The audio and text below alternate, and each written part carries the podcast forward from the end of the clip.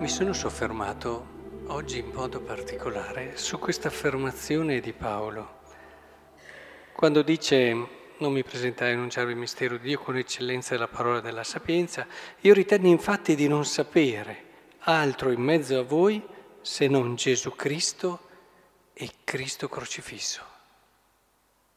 Il nostro problema è che noi quando sentiamo questa espressione pensiamo alla sofferenza, all'umiliazione, a, all'abbassamento di Cristo, tutte cose vere. Ma il cuore di questa affermazione è un altro. Noi dobbiamo andare al cuore di questa affermazione. Che cosa ci dice Gesù Cristo, Gesù Cristo crocifisso? Che bisogna soffrire tanto? Non è lì il cuore. Che bisogna umiliarsi abbassarsi tanto? Non è lì il cuore. Che cosa ci dice Gesù Cristo crocifisso? Ci dice fiducia nel Padre. Ci dice un figlio che ha affidato la sua vita al Padre e si è fidato di Lui, anche quando tutto intorno a Lui gli diceva tuo Padre ti ha abbandonato vuol dire una relazione così intensa, così vera, così profonda con il Padre che è rimasta anche dinanzi alla prova suprema della croce.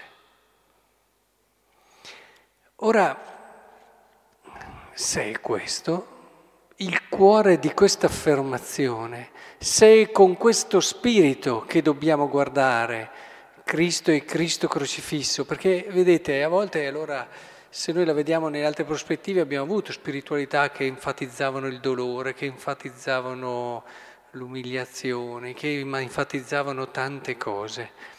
E, ma il cuore è quello lì. Cioè Gesù non è andato a cercarselo il dolore, non è andato a cercarsela l'umiliazione, tanto che a volte ha confuso la gente perché magari alcuni se lo aspettavano come Giovanni il Battista e, e più quindi in questo senso più povero, più anche ascetico, più... e invece lui sapeva chiaramente che la forza di tutto quello che poteva fare e dire stava nella sua relazione personalissima con il Padre, in quella fiducia che faceva sì che il Padre potesse agire in lui in modo pieno e totale. Questo affidarsi, questo crescere, e credetemi che questo richiede un'attività enorme. Infatti, se questo deve diventare per noi un'indicazione su come operare, su come agire, è vuol dire che tutto il nostro agire, tutto il nostro operare, se noi diciamo come Paolo non conosciamo altro che Cristo e Cristo crocifisso, deve essere volto lì, lasciare spazio a Dio, in una fiducia totale in Lui, nella sua forza e nella sua opera. Quindi non, non servono le qualità umane e le le capacità che il Signore stesso ci ha donato, certo, ma volte lì.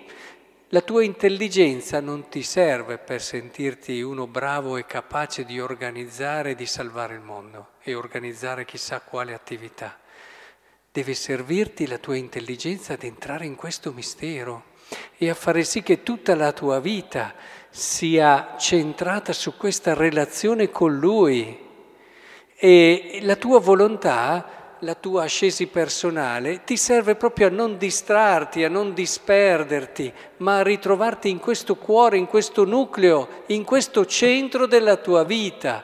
E nella misura in cui tu ritornerai lì, ce lo diceva il santo che ricordiamo anche oggi, San Gregorio Magno, nella misura in cui, ad esempio, lui parlava dei pastori, i pastori sono lì, è chiaro che si cominciano a vedere degli effetti che il mondo non capisce magari.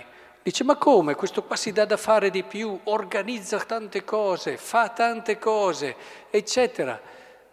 Questo sembra che faccia di meno, ma a parte che per arrivare lì c'è una grossissima attività, ma è il come lo fa che è diverso. Lasciare spazio a Dio. Lui può veramente arrivare ai cuori e cambiarli. Noi possiamo radunare tante persone, possiamo fargli vivere tante cose, ma per arrivare al cuore ci vuole Lui. E allora è importante che abbiamo ben chiaro questo quando noi ricordiamo il Cristo crocifisso, pensiamo a questa sua relazione col Padre, totalmente donata, affidata a Lui.